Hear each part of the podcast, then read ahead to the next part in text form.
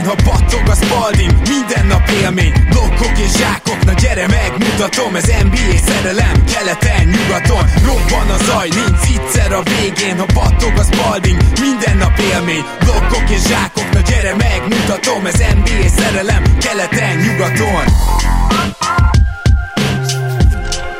Éj jó! Szép jó napot kívánok mindenkinek! Ez itt a Keleten-nyugaton podcast, és mint mindig most is itt van velem Zukály Zoltán, én meg Rédai Gábor vagyok. Szia Zoli! Szia Gábor, örülök, hogy itt lehetek. Ami azt illeti, én is nagyon örülök, mert egy klasszikus újra támad, hiszen hétfői overreaction lesz ez, és mint legalább minden másodikban, ezúttal is itt van velünk Pándi Gergő. Szia Gergő!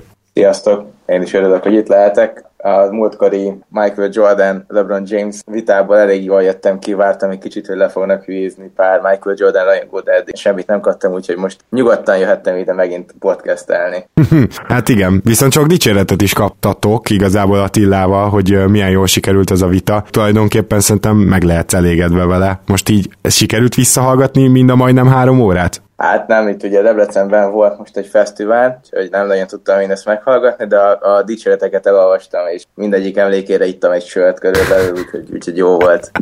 Szia Gergő, is üdvözöllek, csak csatlakozni tudok Gáborhoz, szuper lett a műsor. Én se hallgattam még vissza teljesen, de terve van véle amit viszont ti semmiképpen ne hagyjatok ki, ha még kihagytátok, hogy, hogy hallgassátok meg ezt a tele két óra 40-es vitát, én azt gondolom, hogy akár több részletben is, és természetesen a másik, amit ne hagyjatok ki, hogy csekkoljátok a Patreon oldalunkat, hogyha tetszenek ezek a podcastek, akkor azon keresztül tudtok akár csak havi egy dollárral is támogatni minket. És akkor ma gyakorlatilag két fő témánk lesz.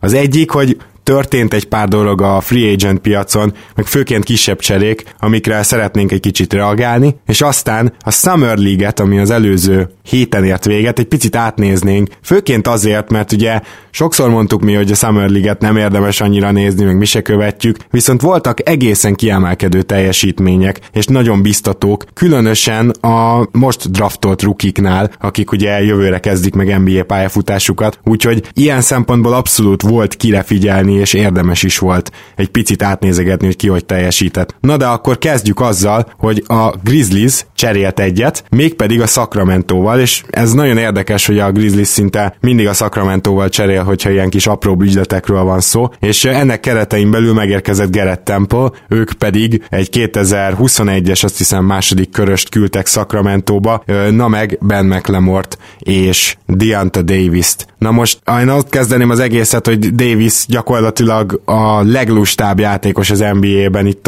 az elmúlt két évben csak olyan hírek jöttek róla, és ha megnézi az ember a testbeszédét is, hogy nem véletlen az, hogy annyit csúszott azon a bizonyos drafton, ahol ugye a Green Roomba ült szerencsétlen, úgyhogy a második kör elején vitték el. Szóval igen, e- ez akkor is már sokat mondott, de nyilván ő benne egy olyan potenciál volt, hogy ilyen második DeAndre Jordan lehetne. Fizikálisan mindenképpen ez ott van neki, és meg se tudja közelíteni ezt. Semmiféle haladást nem lát az ember, úgyhogy ilyen szempontból nem hiszem, hogy ilyen nagy veszteség a Grizzliesnek, a Sacramento meg úgy volt valahogy megpróbálkozik egy újabb centerrel, ezt sem teljesen értem egyébként, mert hogy azokon a posztokon egészen elképesztő mennyiségű játékosuk van, és akkor majd még kitérünk persze Bielica szagájára is.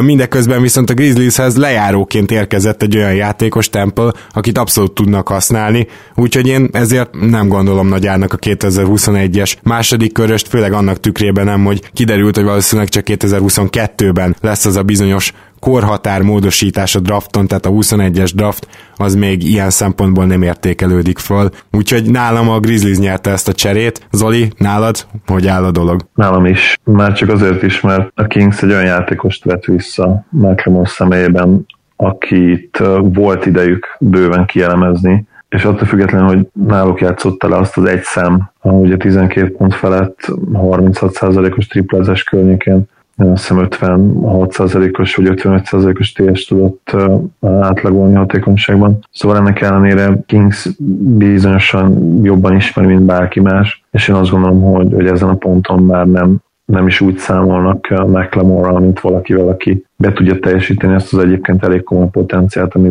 benne annó volt. Annak ellenére, hogy ha jól emlékszem, ő volt annyira nagyon fiatal rúki. Igen, 20 évesen került a ligába. Szóval szerintem ezen a ponton ők már nem ebben bíznak, hanem egyszerűen filár volt a, a, ebben a cserében. Tehát tulajdonképpen Dejonta Davis érkezett, és egy második körös. Gergő, szerinted mi a szart csinál a Kings? És akkor itt térjünk rá arra is, hogy mit csinál Bielica. Hú, hát egyébként ennek a cserének én őszintén megvalva egyik oldalról se láttam annyi értelmét, tehát az ilyen cseréket én nem nagyon tudom sose hova tenni, amikor teljesen, tehát második körösök, meg stb.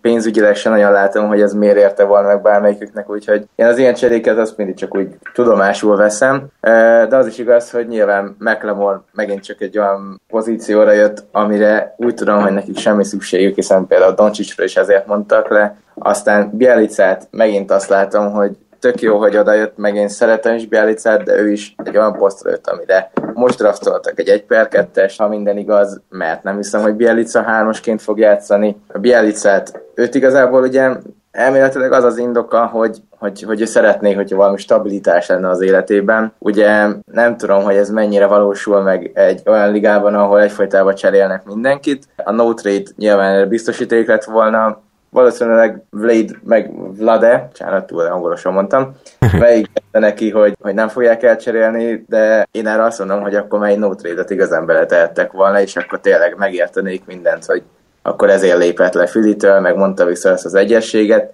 Így egy kicsit azért furcsa, de, de valamennyire érthető az a három év mégis jobban hangzik, mint az egy év után biztos távozás. Hát persze, oké. Okay. és uh, viszont Belice ugye húzott egy Diandrét, tehát uh, a Sixers elvileg már megállapodott, és hát a igazi vicc a történetben az az, hogy utána még felmerült, ha jól emlékszem, a Fenerbahce, és azok után jött a Kings, úgyhogy uh, igen, itt aztán volt kavarás. Na most a Kingsnek elmondanám a magas embereit, így most csak fejből, de ha valakit kiadjuk, majd szóltok. Ugye van Willie Colistein, van Harry Giles, van uh, most már Dionte Davis, aztán van Marvin Bagley, van Skal Lebassier, van Zach Randolph, és van Costa Kufos. Kihagytam valakit? Szerintem nem, de nem lenne meglepő. Ja, hát persze, Bielicát. Ja, igen, azért mondom, mert nyolcat szedtem össze itt adás előtt, szóval nyolcan vannak erre a kettő posztra. Ebből a nyolcból van kettő veterán, akit hát elég nagy szivatás nem játszani. Kufus még csak nem is ott jár, mint Randolph, hogy tényleg karrierjének az utolsó éve kezdődhet. Azon kívül vannak tehetséges fiatalok, akikből tényleg sokat várunk, hát elsősorban itt nyilván Beglire gondolok, Willi Colistein sem temetjük még el teljesen. Vannak olyan fiatalok, akik besülni játszan, látszanak, és emellé pedig érkezik Bielica, aki szintén azért érkezik oda, hogy játszon. Hát gondolom most az anyagi biztonságon kívül nem a pad végén akar ücsörögni. Úgyhogy én itt még egy cserét szimatolok, csak ennyit akartam hozzátenni, és akkor térjünk át a Dennis Schröder ügyletre, ahol ugye megszerezte Dennis Schrödert az OKC Carmelo Anthonyért cserébe, gyakorlatilag ugye ez történt. Anthony természetesen ki fogja vásárolni a Hawks, a Hawks ezzel spórol, bár idei évben azért nem annyit, nyilván, és ugye ennek a keretében azért érdemes ezt a Bielica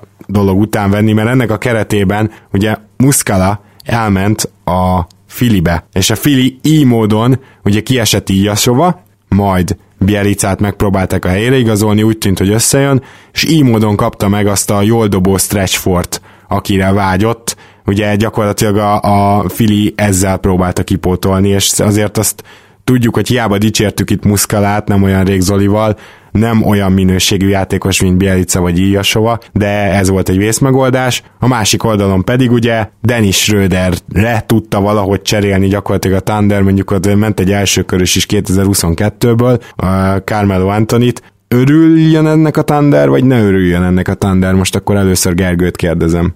A, a Thunder tulaja mindenképp örülhet, mert, mert spóroltak. Hogy Schröder mennyit fog tudni játszani, ugye neki ez a, ez a, nem is tudom most miért is van ellene valamilyen eljárás, de azt tudom, hogy eléggé veszélyben van olyan szinten is, hogy lehet börtön lesz a vége, és lehet nem is játszhat. Az ugye még egy másik fontos kérdés, mert hogyha nem játszhat, akkor azt tudom, hogy most a szerződésével mi lesz, stb. Ezt most még figyelmen is kívül is hagyjuk, mert nyilván ott még nincs ebbe döntés. Ha, ha játszhat, akkor igazából ö, a, az OKC-nek a padjára szerintem nem fog ártani egyáltalán, tehát azért eddig volt egy Raymond Felton, mint csere irányító, azért hozzá képest upgrade még akkor is, hogyha a védekezését halára szíttuk, de nyilván azért elég sokat tud segíteni. Meg hát ugye nyilván azért az OKC-nek a védekezése az mindenképpen meg lesz Steven Adamsel, André Robertsonnal, meg Paul George-al. Esetleg ugye, hogyha Patrick Patterson vagy Grant van bent, akkor ők is jól tudnak védekezni. Szóval szerintem akár azt is el tudják viselni, hogyha Schröder meg Westbrook egyszerre van pályán, és viszont támadásban segíthet annyit, hogy, hogy ebből a cserében mindenképp jól jön ki az OKC.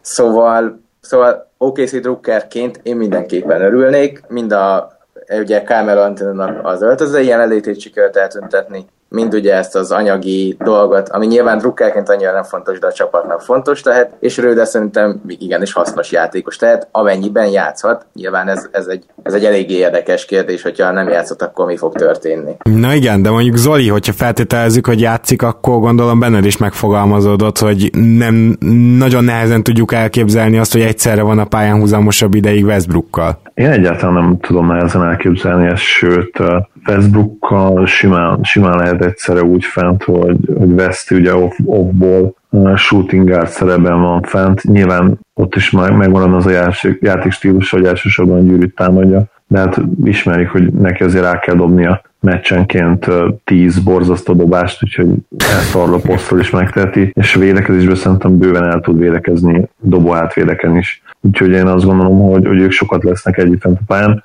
amennyiben Söder jól játszik. Nyilván, hogyha ha nem játszik jól, akkor nem fogja erőltetni azért Donovan ezt a two guard line de, de működhet abszolút, hát a Mavericks azért bebizonyított az évek során, még ha mi szurkolók utáltuk is, hogy Gergő többször is hozott statot. Ezzel kapcsolatban még azt a most magunk mögött hagyott szezonban is, hogy még mindig működött az a rohadt free guard line ami nálunk ugye free guard line volt, nem is two guard line Csak azon gondolkozom itt, hogy is Robertsonnal is már tény volt, hogy gyakorlatilag eliminálja a triplát, mint olyat az eszköztárából lassan az OKC, mert ugye Carmelo Anthony nem hozott valami jó tripla szezon, de azért legalább arra jó volt, bár ugye elég sokat kapott még ájzó helyzeteket is az elején, de arra mindenképpen jó volt, hogy legalább kicsit széthúzza a pályát.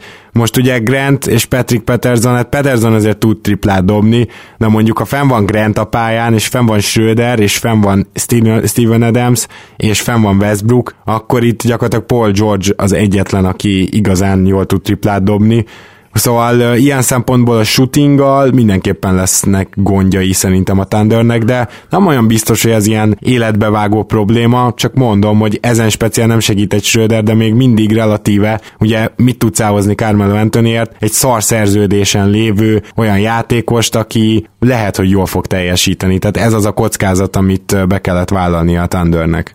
Így van pontosan, és ez nem is nagyon nagy kockázat, én azt gondolom. Ugye Gergő mondta, hogy, hogy a locker room megszabadult Anthony-tól, de hát nem csak a locker room szabadult meg tőle, hanem a maga a csapat is, és Donovan is, mert Sanch az edző, ugye nem volt elég tökös az, hogy, hogy száműzze őt a, a kispadra, akár már az alapszakasz során, de hát legkésőbb ugye tudjuk, hogy a playoffban mindenképp meg kellett volna, hogy tegye ezt, nem így történt, és uh, emiatt is nem így történt, ugye, és uh, én azt gondolom, hogy elég nagy részben emiatt estek ki a play és azért nem tudtak kompetitívek lenni a jazz ellen, ha jól emlékszem a második mérkőzés után. Ugye az utolsó, a negyedik és ötödik meccset nagyon simán elveszítették. És innen tényleg és pont emiatt szerintem már ezzel is jobbak lesznek, hogy, hogy simán nem lesz ott Anthony, ugye van angol ez a mondás, hogy addition by subtraction, ez totálisan ideillő, és tényleg emiatt, e, ezen egy dolog miatt is, tehát hogyha ne, Schröder nem is érkezett volna, de kirakod Anthony ebből a csapatból, és mondjuk berakod Grantet a helyére, vagy mondjuk pac akkor 100% hogy jobbak. Akkor is, hogyha pac folytatja a, nem túl jó triplázását, 31-2-3 százalékkal. Mert egyébként Elton is szerintem nagyjából ezt hozta, legalábbis amikor már hogy igazán számított, akkor mindenképp. Viszont emellett Bocsék védő volt, és, és az egész csapatnak nem tett jót. Gergő ugye erre utolt a locker room érvel, és azt gondolom, hogy totál igaza van, maga a személy egyszerűen nem tett jót a csapatnak, se az erejének, se az egységének. Szegény Petmennek egyébként adta egy új becenevet a pac de hát Igen. szerintem az OKC drukkerek örülnék, hogyha ő zabálná fel a játékidőt, hogyha más nem is. Volt még egy fontosabb igazolás, ugye Marcus Smart visszatért Bostonba, és ezzel már gyakorlatilag a legfontosabb restricted free agentek közül Capella maradt, és hát azt meg is jósoltuk itt Zolival, hogy az októberig is bemaradhat az a dolog. Minden esetre Smartnak a, az adott összeg ugye négy évre 50 millió, ez gyakorlatilag szinte kizárólag pozitív kritikával fogadta a az NBA körüli szakma, minden szakújságíró meg volt vele elégedve, és ennek két oka van, az egyik az, hogy ez nagyjából ugye a piacon egy, egy jó árszmártért, másrészt pedig végre egy olyan szerződés, amit adott esetben egy nagyobb cserébe be tud rakni a Celtics. És ugye ez két ilyen nagyon fontos dolog, amikor ezt a szerződést megkötöd, mert hogy Smart nem azt mondom, hogy pótolható könnyen, mert nem, az, amit ő csinál, az nehezen pótolható, de kétségtelen, hogyha éppen egy ilyen szerződés hiányzik ahhoz, hogy mondjuk akár Anthony Davis-t, amire nem látok túl sok valószínűséget, vagy akár bármelyik másik start, aki elérhetővé válik, megpróbálja megszerezni a Celtics. Szóval ebben az esetben természetesen egy szemvillanás nélkül be fogják áldozni ebbe a cserébe Smartot, és a másik csapat is úgy érezheti, hogy egy nem rossz játékos jött fillerként. Úgyhogy itt gyakorlatilag mindenki elégedett, mindenki boldog. Gergő, te is az lenni a Celtics helyében? Igen, a, a, szerintem ez egy jó szerződés. Én ugye szeretem is Smartot ellentétben például Zolival, aki ha jól tudom, akkor nem nagy kedvelője. Én, én szeretem őt, mindent megcsinál, amit kell, dobni nem tud, de szerintem talán ez az igazi erőssége neki, ez így hülye hangzik, de ha jól tudna dobni, akkor lehet nem lenne ennyire hasznos, mert a többi területen nem lenne ez a csupa szívjátékos. Úgyhogy én szerintem ez egy jó szerződés. Én úgy gondolom, hogy ez úgy pénzügyileg is rendben van viszont egyúttal azt is előre vetíti szerintem. A, ami eddig is egyértelmű volt, de így, hogy Smart maradt így még inkább, hogy jövőre a Celticsnek el kell döntenie majd azt, hogy Terry Rozier, aki restricted free agent lesz, vagy pedig Kyrie Irving marad irányítónak, és ugye ott azt azért lesz fontos átgondolni, mert Rozier valószínűleg fel annyi pénzért maradhatna, és már azért most már a Boston Celtics is eléggé tele van kepügyileg,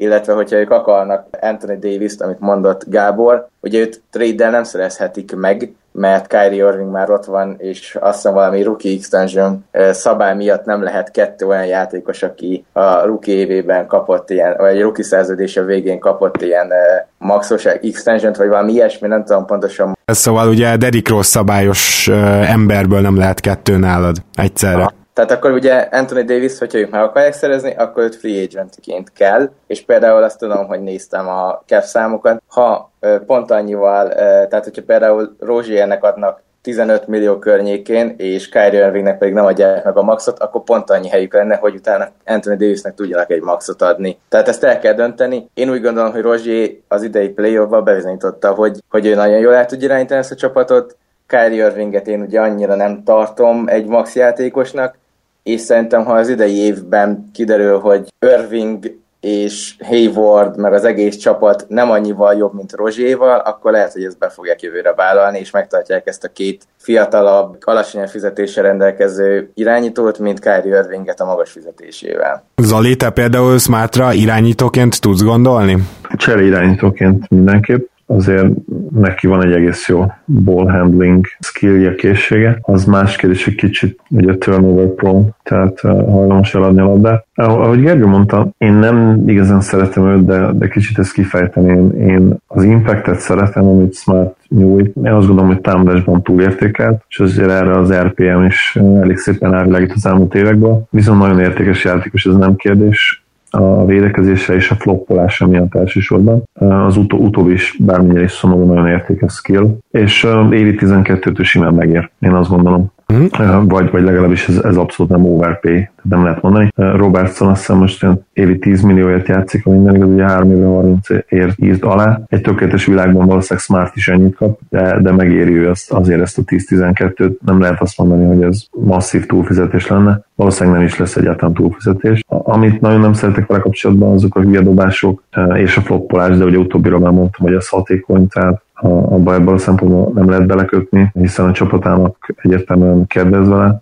Ez viszont nem igaz ezekre a dobásokra, amit említettem, és ha ezt kiölni a játékából, akkor, akkor lehet, hogy fan is lennék. És ha már beszél... Irving kapcsolatban is egyetértünk Gergővel egyébként. Én azt gondolom, hogy egy kicsit veled is. Nagyon sokszor beszéltünk már róla, hogy Kyrie legjobbja az, az egészen hihetetlen. A probléma az, hogy se nem konzisztenciában, se nem pedig egészségben nem tudja azt hozni, és emiatt valószínűleg soha nem fogja megérni a maxot, ami ugye neki most már ilyen 30 millió felett lenne évente. ami, ami rengeteg. Tényleg, hogyha ha a játékát még tartod is olyan jónak, amivel nem, szintén nem értek egyet, de még az egy vállalhatóbb érv, az egészsége miatt egyszerűen nem gondolhatsz rá igazi max játékosként, és nagyon kíváncsi leszek pont emiatt, hogy Ainge mit csinál vele, mert hát Danny bizony a múltban nagyon sokszor megmutatta, hogy ő nem szívbajos, annak ellenére, hogy volt már szegénynek egy infarktusa, szóval nem szívbajos bárkit elcserélni. És lehetséges, hogy a Celtics jövőjének szempontjából az lenne a legjobb, hogyha, hogyha Irvinget elcserélnék. Úgy viszont a Star kevés lennének, kevesek lennének, én azt gondolom, Úgyhogy ha, ha tudnának cserélni, és esetleg Irvinget is bedobva, egy másik szupersztárért az lenne szerintem a legideálisabb az ő szempontjukból. Kíváncsi vagyok, hogy ez egyáltalán összejöhet-e, majd meglátjuk, hát ugye Kawai-ról se gondoltuk volna egy évvel ezelőtt, hogy hirtelen elérhetővé válik a piacon, viszont Marcus Smart mellett egy másik restricted free agent is kapott szerződést, mert ugye ha már így bearangoztam, hogy csak Capella van a fontosabbak közül bizony, mert Harrell is megkapta a két év 12 millióját ami én azt gondolom, hogy látva az elmúlt év, és főleg a második felének a játékát, vagyis hát szezont kell, hogy mondjak, ugye, hogy pontosak legyünk, igazából egy teljesen korrekt az a, az, az évi 6 millió. Én biztosan... Oké, nevettek, bocsánat. Igen, nem, nem, csak, csak annyit akarok hozzáfűzni, és utána át is adnám a szót, hogy én biztos vagyok benne, hogy 2020-ban itt egy sokkal masszívabb ajánlatot kapott volna, de ezen a piacon gyakorlatilag a Clippersnél volt minden előny, és ezek szerint nem nagyon jelentkeztek be érte, legalábbis a többi csapattól nem is jött hír, hogy, hogy Herelt nézegetik, úgyhogy gyakorlatilag a Clippers nagyon jól járt ezzel. Hát nagyon, nagyon jól jártak. Szerintem te már tudod nagyjából, hogy én miért nevettem az FA adásra visszagondolva. A picit többet, ha minden igaz, picit többet ajánlottál neki. Kicsivel többet, de azt hiszem az nem került be végül az adásba, hogy azt kivágtad. Hát ez egy nagyon jó kérdés. Ezt most Szerintem így utólag meg Én azt hiszem Vladéval, aki mondjuk szokott őrültségeket csinálni, de ennyire talán nem. Beüvöltöttem gyakorlatilag a felvétel közben, hogy egy 4 év 60 millió szerződést megkínáltam Herelnek, hogy én nagyon nagy fan vagyok Gáborral egyetemben, de hát az egy kicsit, kicsit túlreagálás volt, és végül ki lehet vágva az adásból, hát ennek kb. a felét se kapta meg ugye most évek, évekre lebontva. Viszont egyetértek én is azzal, hogy többet kapott volna valószínűleg, hogyha ez egy olyan piac, mint a pár évvel ezelőtti, és bagóért fog játszani tényleg. Az, ha, ha ő tudja most majd hozni ugye Diandre eltávozásával, a, akár csak megközelíteni tudja a per 36 számait, akkor akár a liga top 10-es legjobb szerződésé közé is oda kerülhet jövőre. Nagyon kíváncsi leszek, hogy mit tud majd kezdeni a növe- megnövekedett játékidővel. Gergő, tőled kérdezem, hogy volt-e valami olyan roster mozgás, ami, mert hogy ugye volt itt ez a Jared Dudley csere, meg ilyenek, de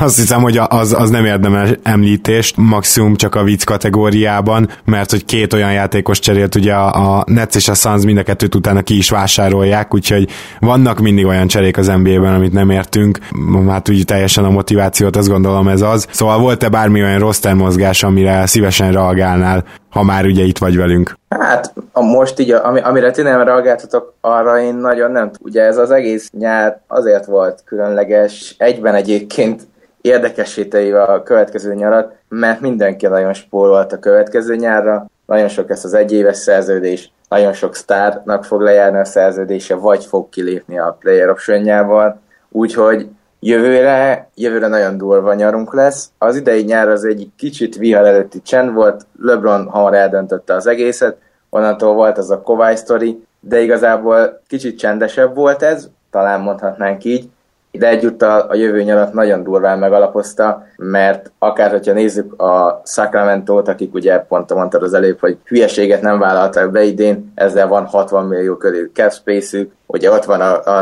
nagy piacokon van a Los Angeles Lakersnek, a Clippersnek, a New York Knicksnek, a Brooklynnak szintén kettő maxnyi helye, úgyhogy a jövő nyár az nagyon érdekes lesz. Az idei nyár az, az, az fokozottan volt érdekes, igazából Szerintem túl óvatosak is voltak a csapatok néhányszor, mindenki arra a jövő nyára gondol, és lehet, hogy páran rá fognak fázni. Szerintem inkább úgy volt az érdekes ez a nyár, hogy nézni, hogy ki milyen pénzeket ad, mennyire spórol jövőre, ki az, aki lemond inkább idén, és csak egy egyéveset köt meg, hogy jövőre többet kaphasson. Tehát igazából ez ugye a két évvel ezelőtt a nyárnak a visszacsengése, emiatt az idei nyár szűkösebb volt, és a jövő nyár pedig megint csak erezdel a hajam lesz, ahogy én előre látom ezt, de éppen ezért inkább már csak kozmetikázások mennek, kiszerződések, lowball offerek, ugye szerintem Capella qualification offerért fog játszani jövőre, én, én, én jelenleg legalábbis ezt látom, úgyhogy kicsit ez most így hamar, lecse, hamar lement, viszont jövőre, tehát azt várom, hogy felrobban az egész piac, és a július nagyon durva lesz. Hát igen. Zoli, te nagyon szíva, sír a szíved jogi felelért, mert őt, őt talán még megemlíthetnénk. Kicsit sír, mert nagyon jó játékos, és azért a pénzért, hát iszonyú jó rotációs tag lett volna, hogy most már kicsit azért optimistán abba gondolkodunk, hogy fejlődni kéne. Azt gondolom, hogy a, a talent az most már ugye Lukával megvan, amivel egyszer nagyon jó csapat lehetnénk, és hát Jogi azért még mindig fiatal, 26 éves, jól emlékszem, ő azért beleillett volna ebbe, és, és mondom tényleg két és fél millió érhet Bagó, tavaly iszonyú jó Loki domináns szezont hozott. Az érdekes, hogy sokkal több pénzt nem fog kapni ennél a Kingsben sem, de, de hát úgy látszik, hogy azért számít az is, és valahol értető, mert azért azt hiszem évi fél millió dollár többlet. Ugye az évek száma talán ott is annyi, de azért összesen az egy millió dollár, hát ez azért nem kevés pénz, még akkor is, hogyha adózás előtt van. Én örültem volna neki, hogyha marad, de, de úgy látszik, hogy nem, nem volt prioritás a csapatnak, mert akkor, akkor azért beajánlottunk volna neki egy évi 3-4 milliót talán. Úgyhogy... Ez lesz is az a csapat, akik minden egyes centes spórolnak annak a jövő nyára, mert ugye nektek is, ha minden igaz, akkor legalább egy maxi helyetek lesz. Igen, és hát mondjuk lesz is elérhető játékos, ugye Jimmy Butler, akár Kawai, vagy, vagy ugye Clay Thompson is, ha jól emlékszem. Természetesen minimális esélyünk van ezekre a játékosokra, de nyilván a vezetőségnek úgy kell gondolkodnia, hogy ettől függetlenül azért meg kell próbálni. Még annyit, hogy ugye Boldent végül áthozta a Fili Európából, ugye egy tesselt játékos volt, annak ellenére, hogy amerikai, és vagy nem is vagyok benne biztos, hogy amerikai, de, de most így első blikre annak tűnik, és ezzel együtt Russian Holmes pedig szépen elment a Sunsba, ahonnan Alex Len hiányzik, aki pedig Atlantába ment. Úgyhogy volt egy ilyen center körforgó. Hát Alex Lennel az utolsó olyan név is szerintem nagyjából kiment a piacról, nyilván Kapelát nem ide számítva, aki rendesen rotációjátékos lehet egy NBA csapatban, úgyhogy kíváncsi leszek, hogy az Atlanta hajlandó lesz-e például Plumlit a szarszerződésével együtt végre eltemetni, mert hogy ugye most már ott Collinsnak kell játszania mindenképpen, mármint hogy Collins persze tud négyest játszani, ezzel nincs gond, de azt, azt gondolom, hogy mellette sem Plumlee az, akit játszatni kell, hanem akkor már sokkal inkább még mindig csak 24-25 éves Alex Len, illetve természetesen Deadmon.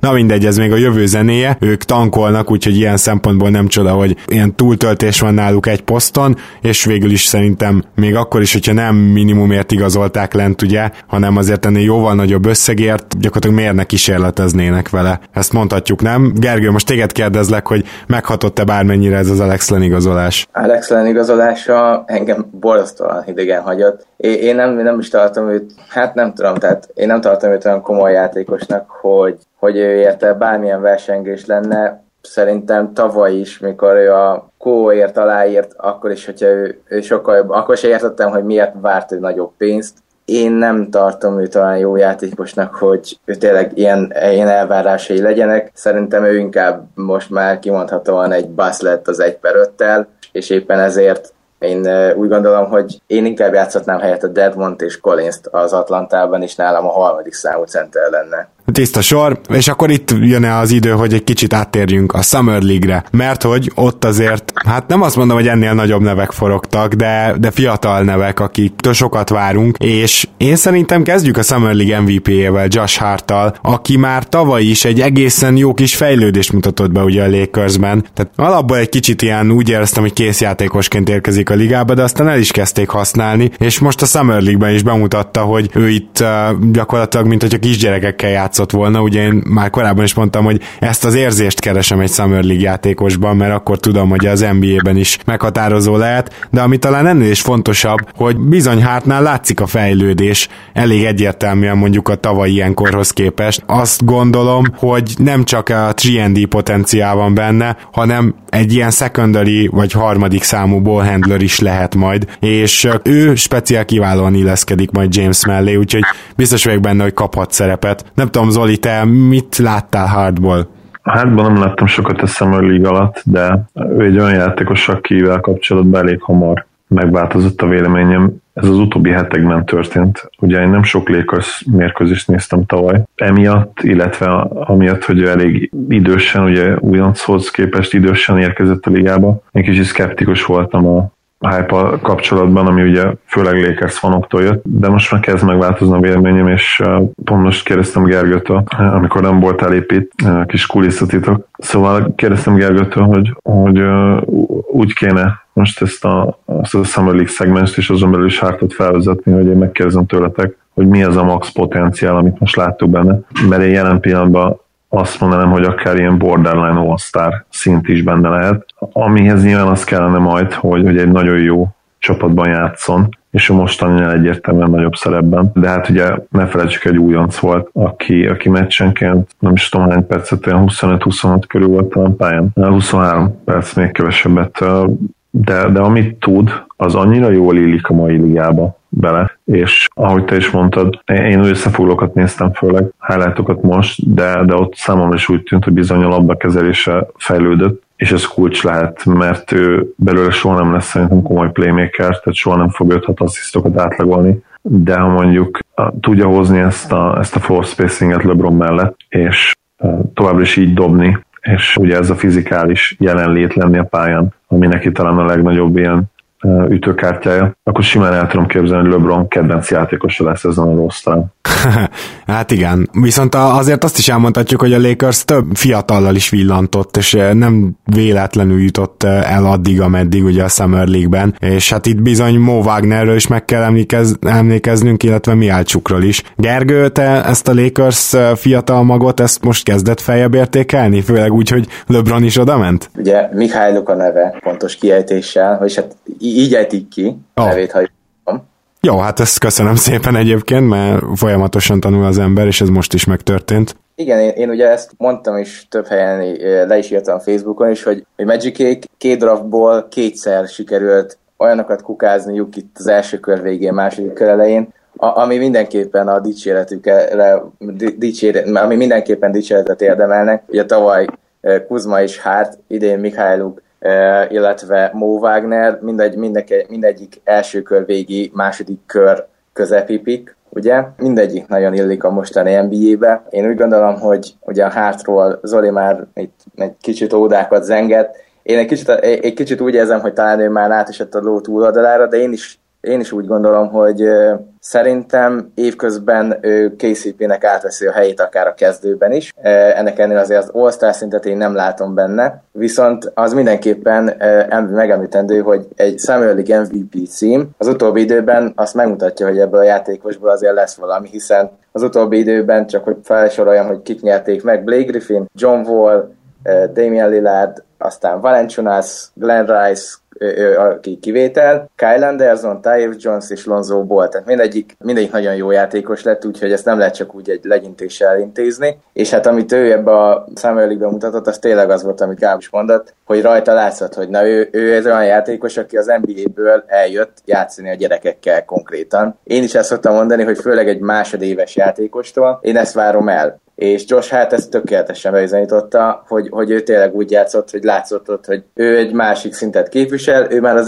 NBA-ből eljött, hogy még egy kicsit kipróbálgassa magát a, a fiatalokkal. Aztán akiről beszélni kell, ugye az Mikhailuk, aki pedig egy annyira tökéletes LeBron James játékosnak tűnik, hogy, hogy azt igazából, mint hogyha őt arra találták volna ki. Tehát ő megérkezett az, az, az egyetemről, és nem szenvedett a triplával, mint például majd még beszélni fogunk talán róla, Young, akinek az elején borzasztóan ment. Vagy Di Vincenzo. Igen, ő az elejétől kezdve masszívan dobálta, igazából most úgy zárt el a, a, Summer League-et, és ebbe benne van az utolsó meccs, ami rosszul ment az egész csapatnak, hiszen egy kétszeres hosszabbításos meccs után játszották a döntőt, hogy ő dobott 41%-kal triplát, két kísérlettel, és 62%-os TS-sel zárta le ezt a Summer League-et 16,6 ponttal. Ami, ami szintén azért látszik, hogy ez az igazi shooter, és a dobásán is, ha megnézzük, én azt láttam, és nagyon sok helyen hasonlítják is hozzá, hogy sokan azt mondják, hogy kicsit Clay Thompsonra haj az a játéka, és hát azért, hogyha belegondolunk, hogy Clay Thompson játszon a LeBron mellett, akkor talán azt mondjuk, hogy ő a legtökéletesebb csapattárs neki. Igen. Nem Kérde- lehet ezt elvárni egyből Mikhailuktól, de nyilván ebből látszik, hogy ki ő. És akkor még ugye van itt eh, Moritz Wagner, aki meg az a tipikus őrült játékos, aki minden csapatba kell. Nem látszik rajta egyébként, mert ha ránéz valaki a, a, a srácra, akkor egy ilyen kis hanvába halt gyereknek tűnik, de a pályán egy igazi őrült tud lenni, és ugye ő is a tavaly, amikor az NCAA-ben menetelt a csapata, akkor például azt hiszem, hogy az elődöntőben egy olyan meccset hozott le, hogy magába verte meg a soros ellenfelét. Tehát Soros ő- ellenfelét? igen, jól hangzott. Most pontosan nem tudom, hogy ki volt az ellenfél, úgyhogy ezért ezt gyorsan kihagytam. De tényleg ő is jól tud dobni, jól triplázik, védekezésben kicsit még gyengélkedik, de, de ennek ellenére atletikusnak is mondható, még a labdakezelése is jó, tehát ő is egyiknek tűnik egyelőre. És akkor még ott van nekem titkon, akiben én bízok, hogyha már Los Angelesről beszélünk, Joel Berry, aki szerintem akár, hogyha kap egy two- two-way kontraktet, akkor ő akár bizonyíthat is eh, irányítóként, hiszen ő a UNC-ben, főleg a bajnoki men- meneteléskor, ő nagyon nagyot játszott az egyetemen, és nem is értettem, hogy miért nem draftolták. E, Viszont ugye még nincs meg ez a two-way kontrakt, addig még akár másik csapat is beajánlhat neki, hogyha jól sejtem. Azt hiszem, hogy van egy eh, training campig szóló kontraktje, Na, amit akkor- aláír, és akkor utána abból lehet egy, eh, egy normális, de ebben nem vagyok biztos teljesen, de valami ilyesmi rész nekem. Ő ugye most sérült volt, úgyhogy a League-ben nem láttuk, és éppen ezért úgy gondolom, hogy őt a training campben még meg akarják majd nézni.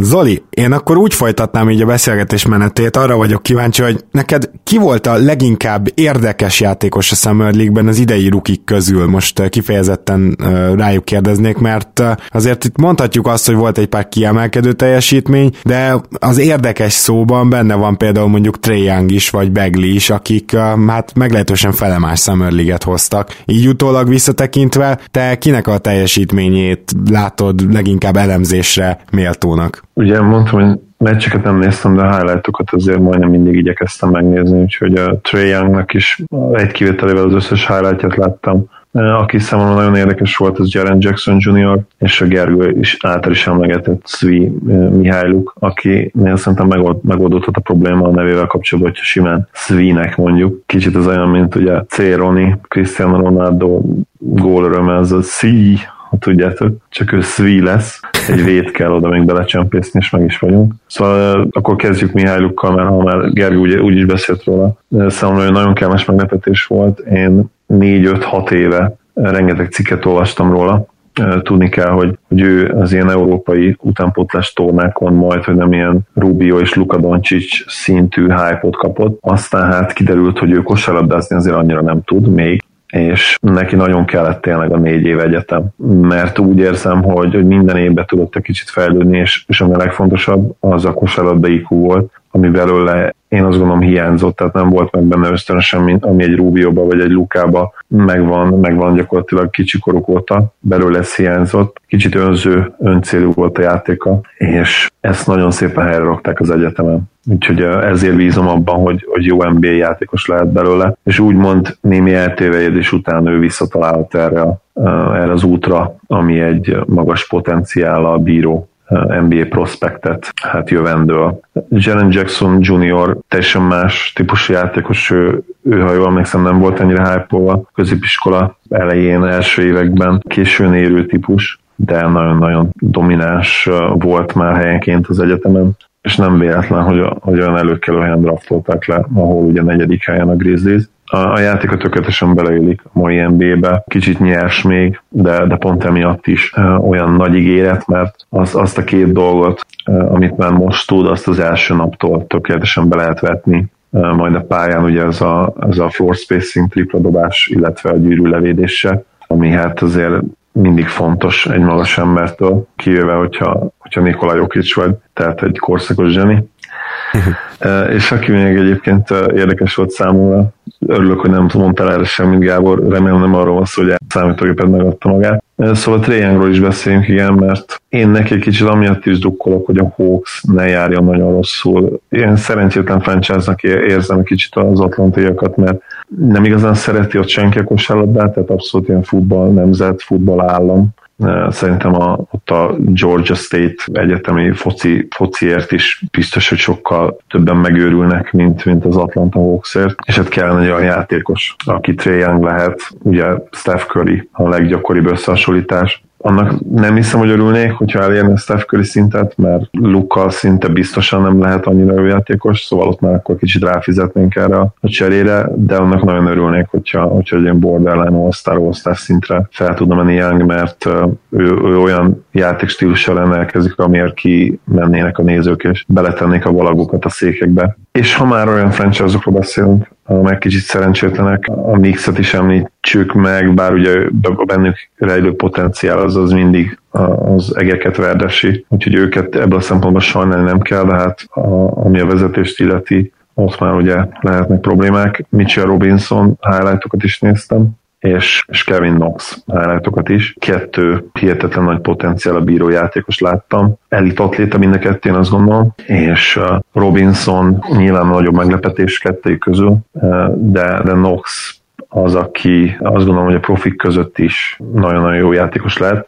Hozzáteszem azért a dobássával lesz probléma, de, de az a nyers potenciál, ami ott van benne, az, az, az hihetetlen, és, és azért jó talán, hogy ha van ebben pozitívum, hogy képi lehet, hogy nem fog játszani ebben a szezonban, hogy Frank, Franknek is ott lesz a vállal az a teher, ami neki kell, illetve eh, Nox is. Azt gondolom, hogy egy olyan usage alatt eh, dolgozhat, ami az ő fejlődésének jót fog tenni és Robinsonnak is jut majd ugye játékidő, ami hát megint fontos lehet. Még ezt utána azért hozzáteszem, hogy ez persze balul is elsülhet, mert ezt tudjuk, hogy, hogy a Nix szurkolók a legkegyetlenebbek sportvilágában, lehet, hogy minden sportágot, minden sportágot figyelembe véve. Úgyhogy még ha nem is válnak el most ettől a csapattól 40 győzelmet se, ha ezek az újoncok nem úgy fognak teljesíteni, és mondjuk rosszul játszanak, ami benne van, akkor lehet, hogy ez nem fog túl jót tenni az ő lelküknek, mert a, mert a nézőközönség nem lesz megértő. Hát igen, az gyanús. Na hát elhangzott egy pár név, és mielőtt Gergőnek is tovább dobnánk a labdát egy-kettő kettőre reagálnék, szóval ugye van egy pár olyan dolog, ami aránylag szerintem jól transzlálódik kedvenc új szavunkkal a Summer League-ből, akár az NBA-be, de Európára is szokták mondani, hogy akár ezek onnan is. Az egyik ilyen, az például a tripla százalék, mármint hogy az kizárólag a Summer League-re vonatkoztatva, tehát hogyha azért sok triplából valaki jól dob, akkor arról nagyjából sejtett, hogy egy jó shooter. Az más kérdés, hogy néha kevésbé atletikus játékosok a Summer League-ben sokkal több tiszta helyzetbe kerülnek, de Jaren Jackson Jr.-t nem fenyegeti ez a veszély, így dobott 40%-kal, és emellett csak itt hagyom, hogy 3,8 blokkot átlagolt az emberünk, ami,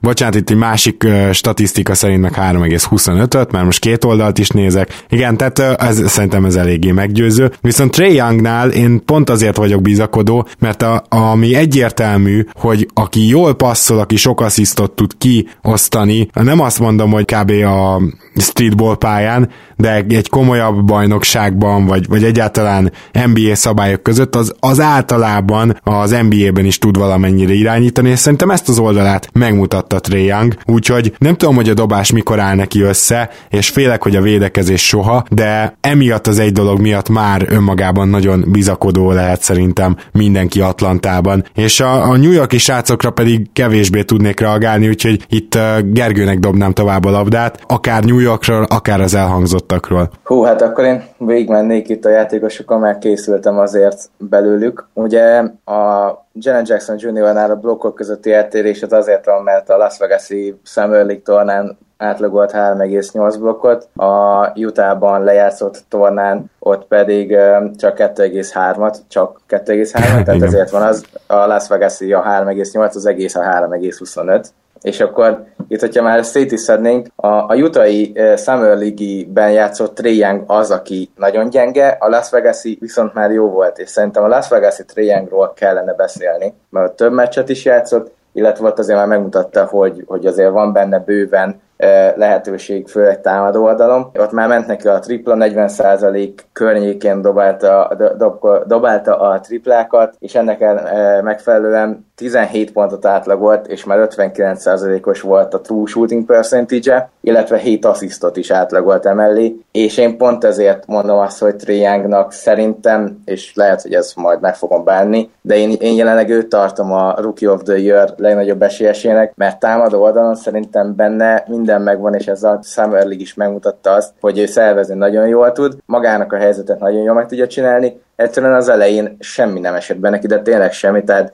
a tiszta dobások sem, a büntetők sem kicsit úgy, úgy tűnt nekem, mint aki rá van görcsölve, de a helyzeteket nagyon jól alakította ki. A többi játékosnak is nagyon jól alakította ki a helyzetet. Igaz, hogy óriási usage dolgozik, mert tényleg nálam végig a labda, de én úgy gondolom, hogy ezt idén mindenképpen el fogják neki tűrni Atlantában, hiszen ő lesz a sztár, és éppen ezért szerintem ő lesz a Rookie of the Year. Egyelőre legalábbis én ezt így gondolom, aztán majd a tippeknél is le fogom ezt adni, és utána majd lehet rajtam röhögni, ha nem. Akkor várj, hagy, hagy szúrjak már be én is itt egyetlen egy dolgot, ami már most röhöghettek, de engem annyira meggyőzött egyetlen egy mérkőzés John Collins-tól, ahol 7, 7 triplából amúgy négyet bedobott, hogy én teljesen biztos vagyok benne, hogy jövőre ő egy olyan magas ember lesz, akinek legit triplája van, és amellett pedig azért egy elég jó játékosnak tűnt az első évében is, úgyhogy erre majd érdemes lesz figyelni Atlantában, de már vissza is dobtam hozzá a labdát. Igen, igen, 50%-kal triplázott egyébként Collins az egész Summer nézve. Nyilván ez a meccs eléggé megdobta,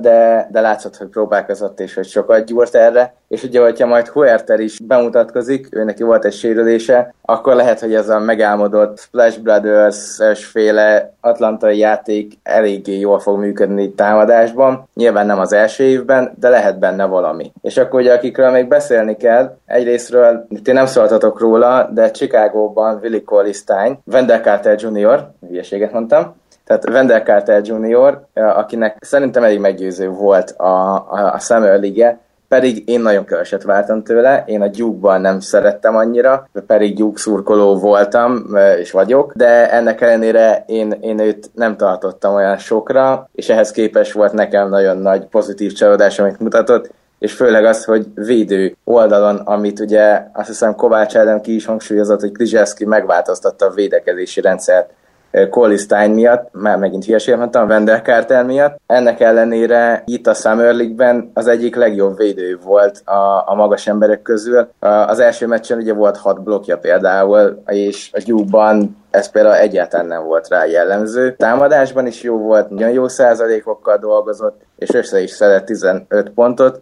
úgyhogy ő is nem véletlen szerepel az összes ilyen Summer League All-Star csapatban, volt benne az első csapatban és az idei NBA Summer League-ben. Aztán tovább menve, én nekem nagy örömömre a Clevelandi fiatalok is jók voltak, mert bár LeBron James átigazolt, és ezért egy kicsit Los Angelesbe is áttettem a székhelyemet, azért Clevelandben is maradt belőlem valamennyi. hát igen, de az tény, hogy azért egy nagyon tehetségesnek tűnő fiatal irányító tűnt ott fel, hát tűnt fel nyilván azért a top 10-be választott irányítótól el is várod valamennyire, hogy már jó lehessen, de, de tényleg nagyon meggyőző volt Sextonna. Igen, és, és az a, ugye neki egyedülten játékszervezéssel voltak itt hibái, azért egy irányítótól én a három assziszt felett várnék kell, főleg ekkor usage de pontszerzésben jó volt, és hát a, a tényleg akkor a közönség kedvenc linkeltem is a csoportba. Josh Harton védekezett a Samuel League elődöntőben, és egy látszott, hogy teljesen őrült a csávó, amikor védekezik, egy óriási trash talker, mert ez az egyetemen, sőt, a középiskolában is kiderült, mint láttam videókat, úgyhogy ő nagyon jól bele fog tudni mászni az emberek arcába, és szeret is védekezni és a Clevelandnél hozzátartozik, hogy Zizic és Chedi Osman csak két kettő-kettő meccset játszott, de ők is az olyan kettő meccset játszottak, hogy látszott a fejlődést. Chedin már a török válogatottban is voltak, ugye EB vagy VB sejtezők, nem tudom pontosan, ott is nagyon jó volt, de itt bejött a két meccsre, 20 pontot dobott kifogástalan mezőnyszázalékkal, és 20 pontot átlagolt kifogástalan mezőnyszázalékkal, leszedett 8 lepattanót, meg kiosztott 5 gólpaszt, és mondta, hogy köszöni szépen, neki ennyi volt a Samuel League. Zizic ugyanígy megjött, 21 pont, 8 lepattanó két meccsen, e- ezek az átlagai, és utána ő is abba hagyta a Summer League-et. Úgy gondolom, hogy Cleveland az egyik legnagyobb nyertes ennek a Summer League-nek a Los Angeles és a New Yorkon kívül, és akkor át is térek a, a New Yorkra, akikről már ti beszéltetek, Knoxról és Robinsonról. Robinsonnak ugye ez a négy blokkos átlaga az nagyon brutális. Őről egyébként azt kell tudni, hogy, hogy ő nagyon sokra volt tart, amikor kijött középiskolából, csak aztán a Western Kentucky egyetemről egyik pillanatról a másikra lelépett, utána nem találták, aztán visszajött, tehát voltak kisebb problémák, ezért egyetemi szinten nem láttuk játszani, de úgy néz ki, hogy nem fejtette el teljesen ezt a kosárlabda dolgot, és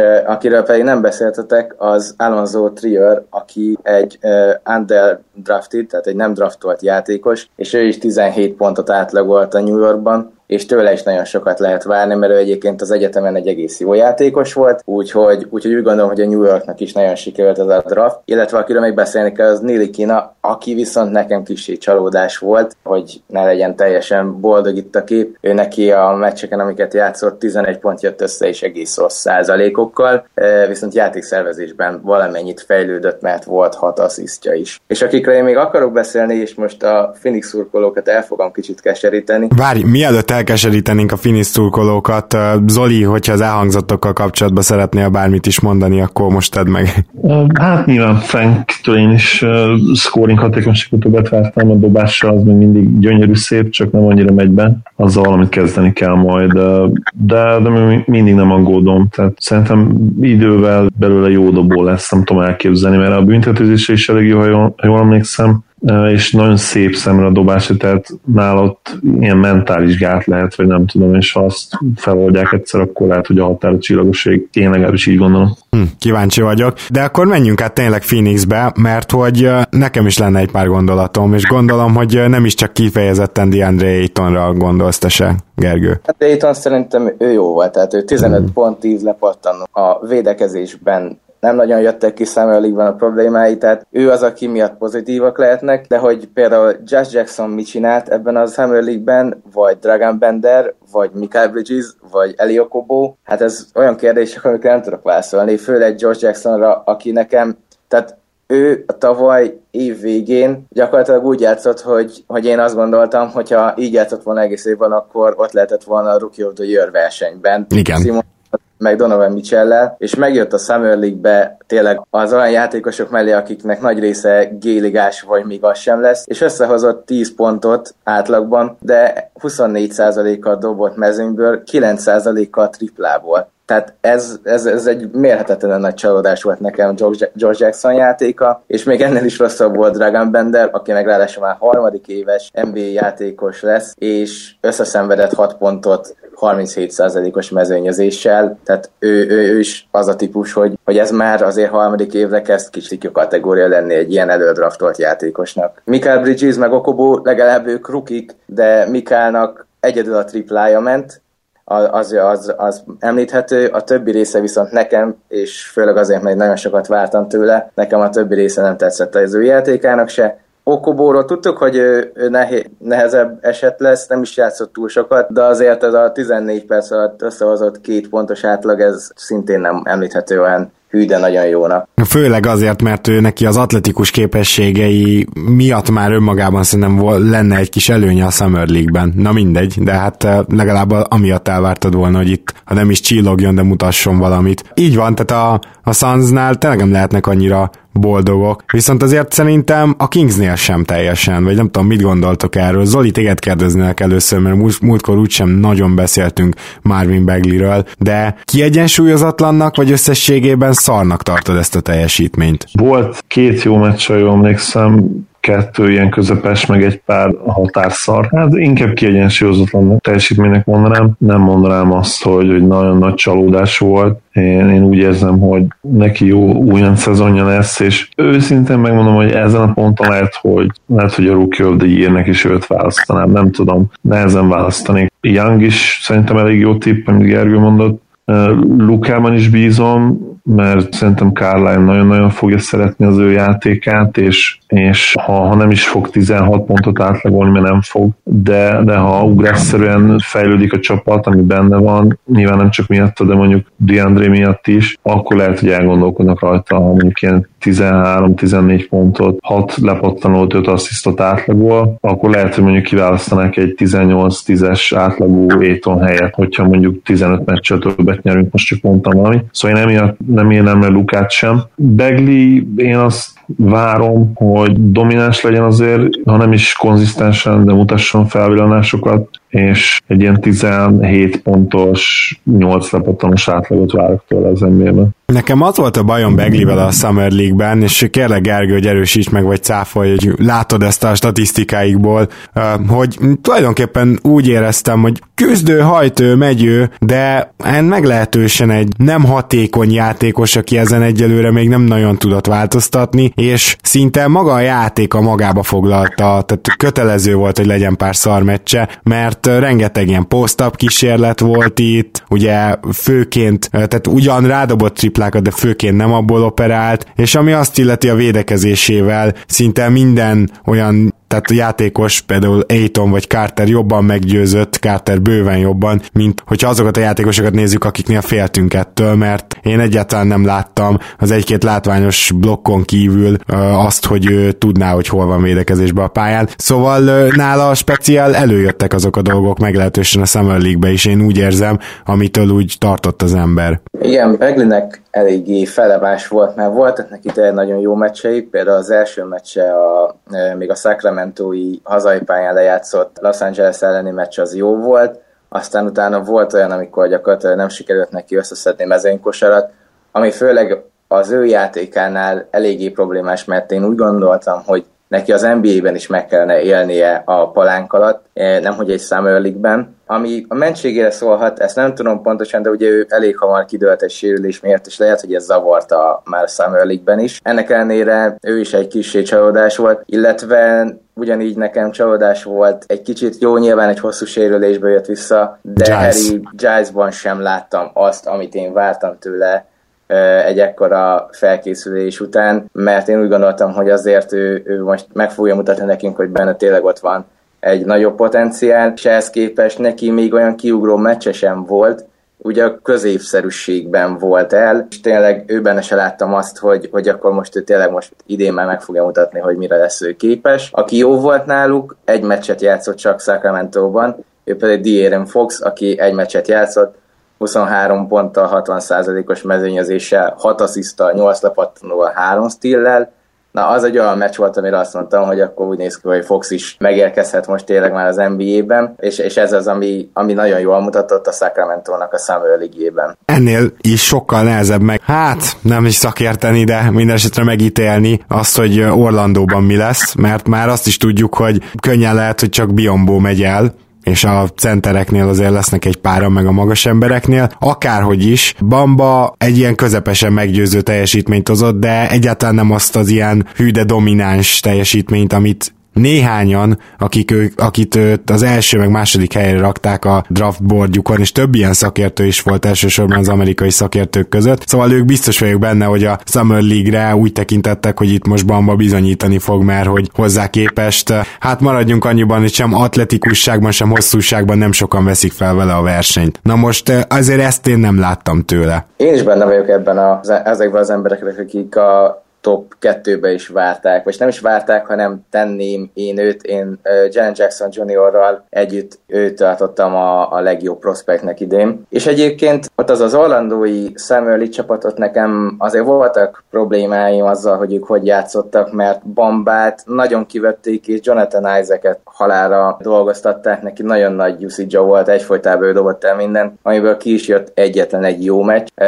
ami talán bizakodásra adhatok ott. Bambával kapcsolatban Bam pedig ő azért megmutatta, hogy megvan benne a potenciál, viszont nekem az én elvárásaimhoz képest keveset is játszották őt, és keveset is játszottak rá, ehhez képest viszont szerintem azért nagyon nem, ne, nem hozott csalódást, védekezésben látszott, hogy azért mellette nem lehet feltenni olyan könnyen a labdát, főleg nem egy Summer League-ben. A triplája és a külső dobása jól nézett ki, és igazából még a játékszervezésben is például isaac volt pár nagyon szép kettő-kettőjük, amiben ő is adott gólpaszt Isaacnek, illetve fordítva is. Úgyhogy én Bambát nem találom akkor a csalódásnak. Inkább azt hiányoltam, hogy keveset játszottak rá, és talán ő is keveset vállalt magához képest, de hogyha többet vállalt volna, szerintem akkor nem lett volna ez egy annyira rossz Summer League. Egyetértek én is, főleg a Nets ellen. Azt hiszem, akkor felébredtem éjjel, és, és abból láttam többet is abból a meccsből.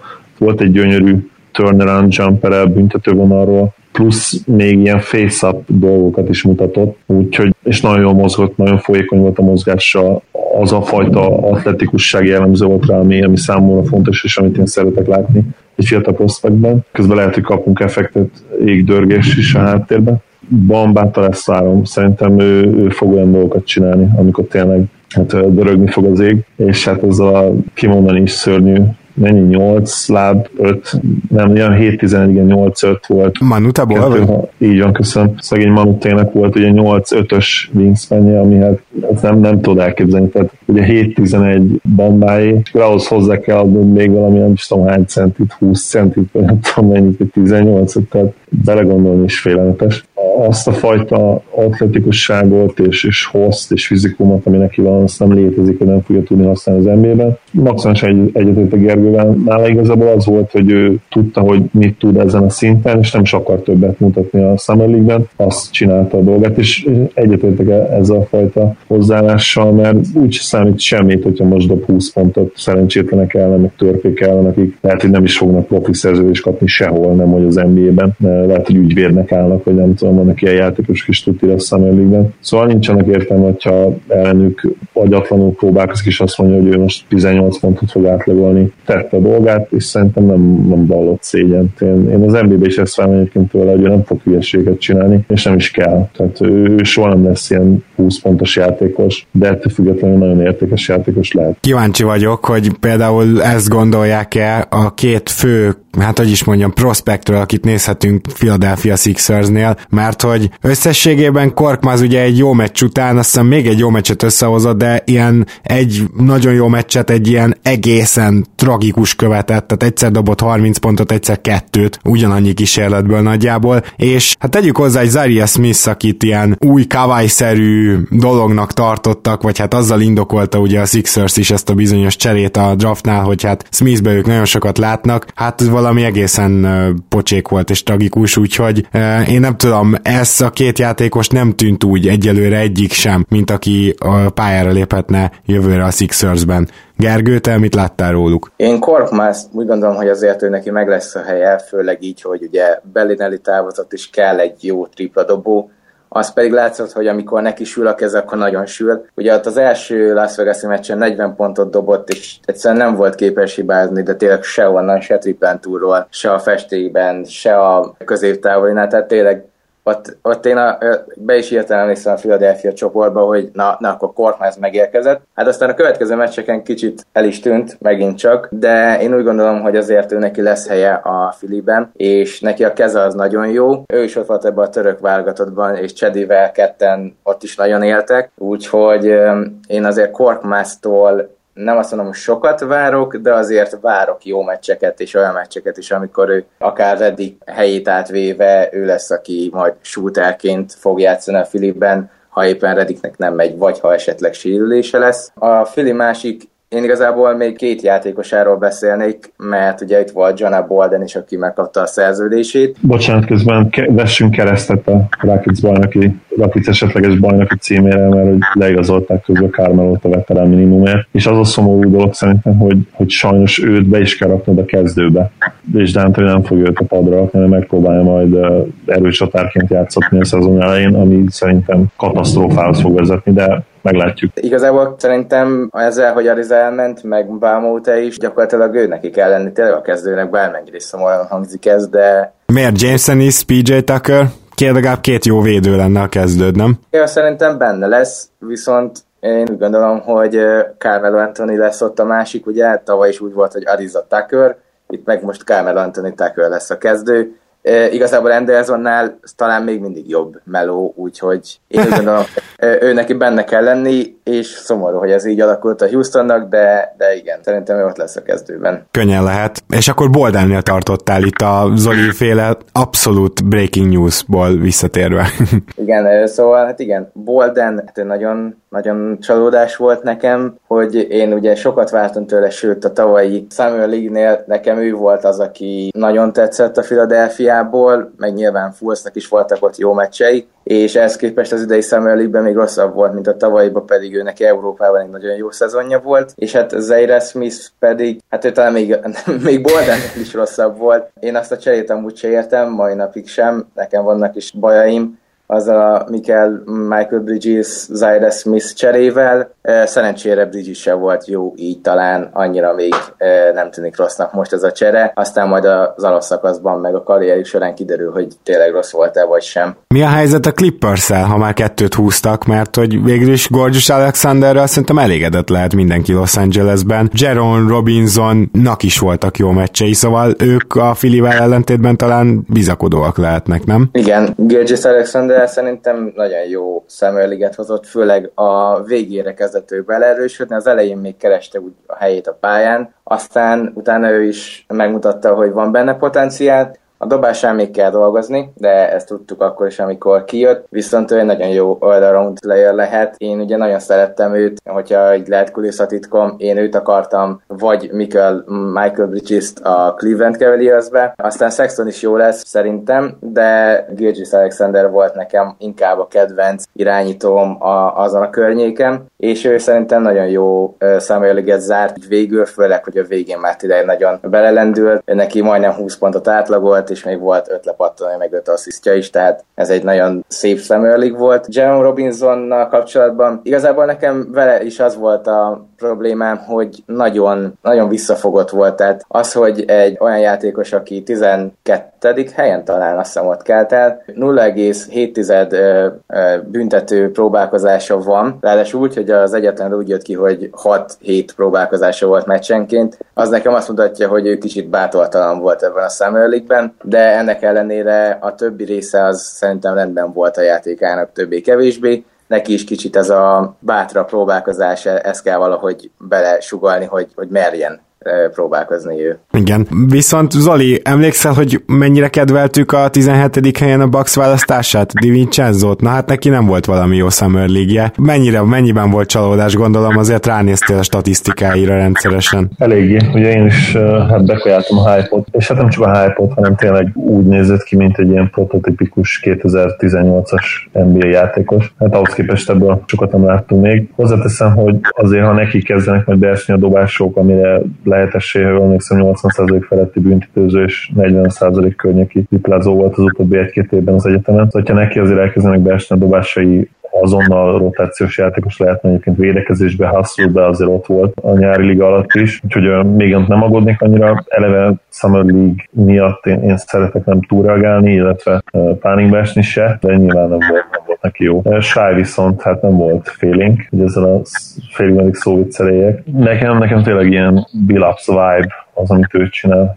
Én abszolút ráemlékeztet valamiért, kicsivel magasabb nyilván, de, de egyébként pont az, hogy, hogy jól dob, fizikális, nagyon fizikális, jól passzol, de nem elit, jól dob, de nem elit, amiben Billups viszont tudjuk, hogy elit volt az a büntető kiharcolás és bedobása. Volt olyan szezonjai, ahol emlékszem, hogy 8-szor állt oda a vonal, és hát ő, ő tényleg ilyen 90% környékén dobta sokszor, majdnem mindig élmezőnyben volt azért ez, ez nehéz lesz, de, de úgy egyébként, ami a védekezést illeti, a triplázást, a keménységet, a fizikalitást, az, az mind, az mind Chauncey-re emlékeztet. Gergő, van-e olyan, még olyan játékos, akit itt a Summer League-ben mindenképpen megemlítenél? Akiről beszélni kell, és nem tudom, hogy mit fog ezzel elérni, de még Christian Wood, vagy Christian Wood, aki ugye benne volt az első csapatban a Summer League-be, ő már egy két éve kijött játékos, viszont ő nagyon jól játszott ebben a Summer League-ben, és szerintem a Milwaukee Bucks-nál lesz is rá szükség, hiszen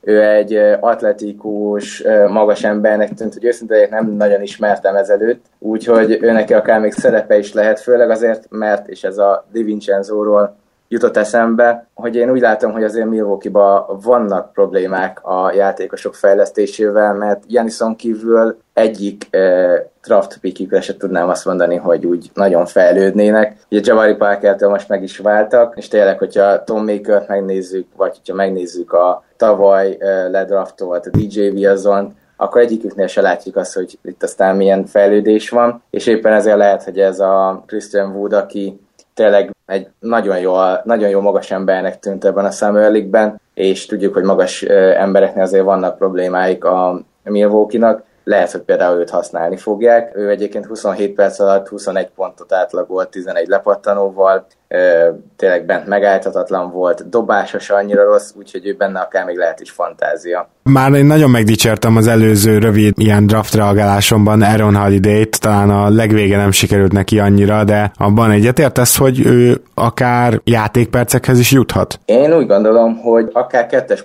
pozícióban is játszhat, és lehet például akár Oladipónak a cseréje, vagy Oladipóval együtt is játszhat, ugye nagyon jól kezdte ezt a Summer League-et, aztán a végére teljesen elfogytak a dobásai. Lehet, hogy még ez a terhelhetősége nem tökéletes, de úgy gondolom, hogy, hogy neki is lesz helye. Én ugye szerettem is a játékát, nagyon büszke vagyok magamra egyébként, mert az Indiana Pacers-nél én őt draftoltam a mock draftban, és a valóságban is ez történt, tehát így egyébként is kitüntetett figyelmet kell neki szentelnem. Mm. De, de én látok benne potenciát, és szerintem lesz neki helye. És Zolinak tennék fel egy kérdést, hogy szerinte Kostas Antetokounmpónak lesz-e helye a Dallasban? Hát, ha, ha a védekezését néznénk, akkor lehet, de sajnos annyira nyers, támadásban annyira non-faktor, és, és nem is egy túl atléta, nagyon hosszú, de messze nem olyan robbanékony, mint a tesója. Emiatt kicsit szkeptikus vagyok, de azért bizakodom, hogy hát van. Tehát védőként, lepottanozóként lehet jövője az NBA-ben. Meg lehet, hogy egyébként visszatérve a Billups Shy összehasonlításra vicces volt, hogy azt elfelejtettem mondani, hogy Billups egyébként Michael Carter Williams-hez hasonlította. Egyébként szerintem a Shy játéka sokkal közelebb áll Billupszól meglátjuk. Nem nagyon bízok Kostasban, szerintem idén semmit nem fog játszani az NBA-ben. Nem látom meg, hogyha egy ja, nem? pillanatra se lépne pályára. De ha jól emlék, akkor two, two, two-way kontraktet kapott a dallas. Kapott, igen, azt kapott. Kostas nem játszottátok nagyon a Summer League-ben, mert amikor pályán volt, akkor szerintem nagyon jó dolgokat csinált. Ugye ez látszik a statjain is, tehát 12 perc alatt összehozott 5 pontot, meg két és fél lepattanót. Ennél jóval gyengébb számokat hozó játékosok játszottak többet, és én, én, hogy őszinte legyek, én végig azt vártam, hogy végre megadja neki a lehetőséget a Summer League edzőtök, akit most én nem tudok pontosan, hogy ki volt, de, de én nagyon, nagyon sajnáltam, hogy őt legalább a Summer League-ben nem próbálták meg jobban használni és azt hiszem, hogy itt véget, végére is értünk a Summer League maratonunknak. Hogyha lenne még olyan játékos, akinek a teljesítményét úgy éreztétek, hogy méltatlanul nem vettük gorcső alá, akkor nyugodtan írjatok a poszt alá egy kommentet, és akkor megígérem, hogy mindenképpen elővesszük, és hát ezen a héten is még több podcasttel jelentkezünk, hogyha minden igaz, úgyhogy természetesen most is várhattok tőlünk sok-sok információt és érdekességet. Gergő, nagyon szépen köszönöm, hogy ezzel a mai podcastben kisegítettél minket, mert hát ugye azért a Summer League-ben annyira nem tudtunk volna elmerülni nélküled, úgyhogy ezért tényleg extra köszi, hogy visszatértél itt a hétfői Overreaction-be Pándi Gergővel. Én, én köszönöm a lehetőséget. Igazából beteges szenvedélyem a Summer League-nek a nézése minden nyáron, mm, úgyhogy én szívesen segítettem ebben nektek. Én is köszönöm, hogy itt voltál, Gergő, és Gábor, örülök, hogy itt lehettem, mint mindig. Azért mondjuk fura, hogy így megígérted a nézőhallgatóknak, hogy elővesszük. Azért ezzel kapcsolatban megkérdezhettél volna előtte. Jó, akkor én... teszel. Vagy felhívjuk egy 10 percre a Gergőt, vagy bevállalom azt, hogy alaposan utána olvasok és utána nézek. Most már ebbe a helyzetbe bekergettem magam, meg persze... Jó, szuper, akkor még mindig nem érted, de most már kezd vágás nélkül maradjon így benne, hát lesz, akinek leesik. Rendben, én nem értettem, de remélem most rajtam és velem egy nagyon jót nevetünk, és kedves hallgatók, nagyon szépen köszönöm, hogy itt voltatok ma is, minden jót kívánok nektek, és természetesen várhattok minket, hamarosan jelentkezünk. Sziasztok! Sziasztok! Sziasztok! Ha más podcastekre is kíváncsi vagy, hallgassd meg a Béton műsor ajánlóját. El tudod képzelni, hogy a podcastet, amit éppen most hallgattál, fél év múlva már a mesterséges intelligencia generálja? Mi sem. De ha érdekel, eljötte már a gépek lázadása. Hallgass bele az Embertelen podcastbe. Orsós Lajos vagyok, a műsor házigazdája. Egyelőre még élőben. Egyelőre. Fedezzük fel együtt, hogyan ismerkedik, randizik, mesél és vitatkozik Betty és Péter, két teljesen mesterséges intelligencia. Lajos, a podcast címét mond még egyszer, Léci. Oké. Okay. Embertelen podcast. Ez a műsor a Béton közösség tagja.